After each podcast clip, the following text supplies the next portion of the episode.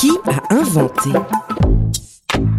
Le podcast d'Image Doc qui éclaire ta curiosité.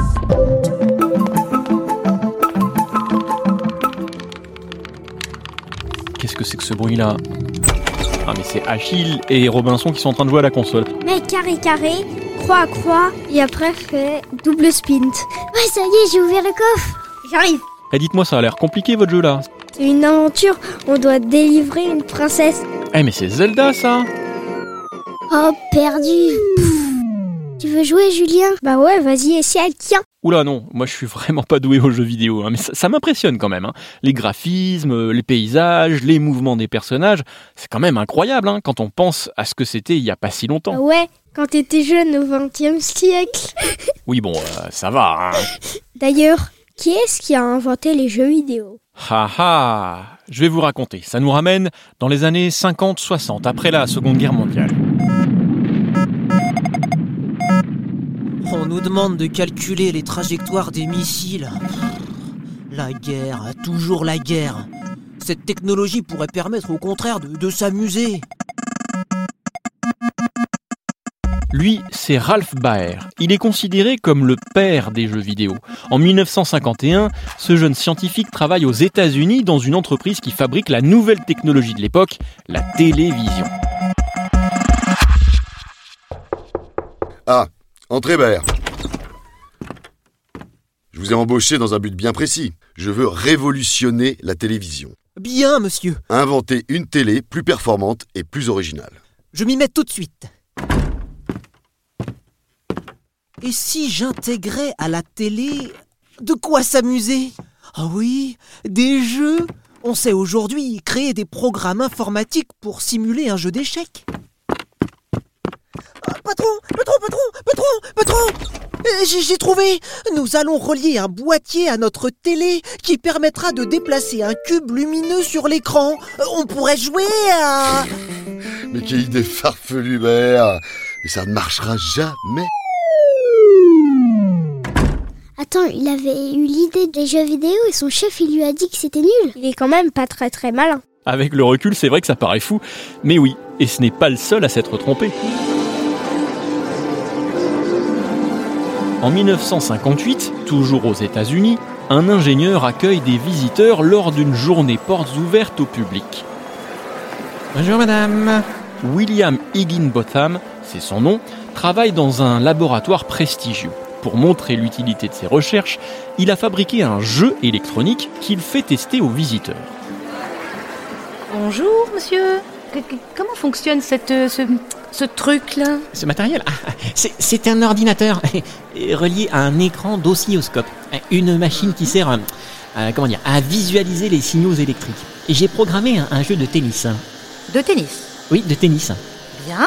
Et- quelle est cette ligne horizontale qu'on voit sur l'écran? Ah ça, elle symbolise le sol. Euh, euh, la petite ligne verticale là euh, que vous voyez, eh bien représente le filet. Le filet, comme c'est intéressant. Et, et ce point sur l'écran? Eh bien c'est la balle, et vous pouvez la contrôler. Ah oui? Montrez voir. La visiteuse prend en main un boîtier avec un bouton pour frapper la balle. En tournant une petite molette à côté, elle choisit l'angle et la direction du tir. C'est amusant. Higginbotham, lui, a un deuxième boîtier pour pouvoir jouer avec elle. Madame est douée. Merci. Intrigués, les visiteurs font la queue pour tester ce jeu baptisé Tennis for Two, le tennis pour deux. Mais l'aventure s'arrête là. Le laboratoire ne voit tout simplement pas l'intérêt de travailler sur cette invention.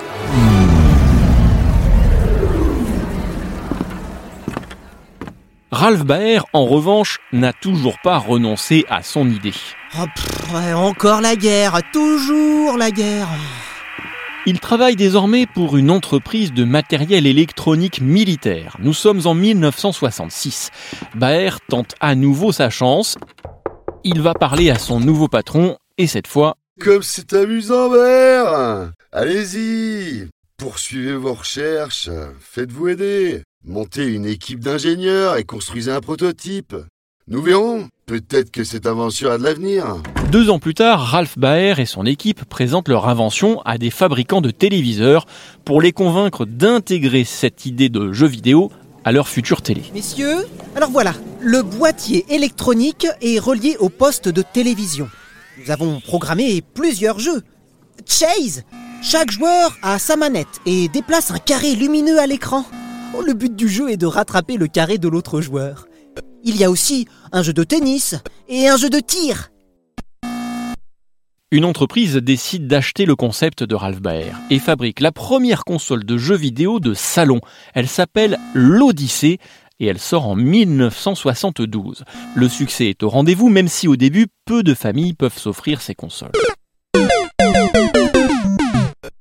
Pendant longtemps, les jeux vidéo sont surtout disponibles dans des bars, les fêtes foraines ou dans des salles de jeux. On joue sur des bornes d'arcade, de grands appareils dotés d'un écran, de manettes et de boutons de contrôle. Comme sur une machine à sous, il faut mettre une pièce dans la borne pour lancer le jeu. C'est le début des premiers gros succès, des jeux comme Pong, l'équivalent du jeu de tennis de Ralph Baer, Pac-Man ou encore Space Invaders, où il faut tirer sur des briques en forme d'extraterrestres. Puis dans les années 80, la console devient très populaire grâce à la marque japonaise Nintendo.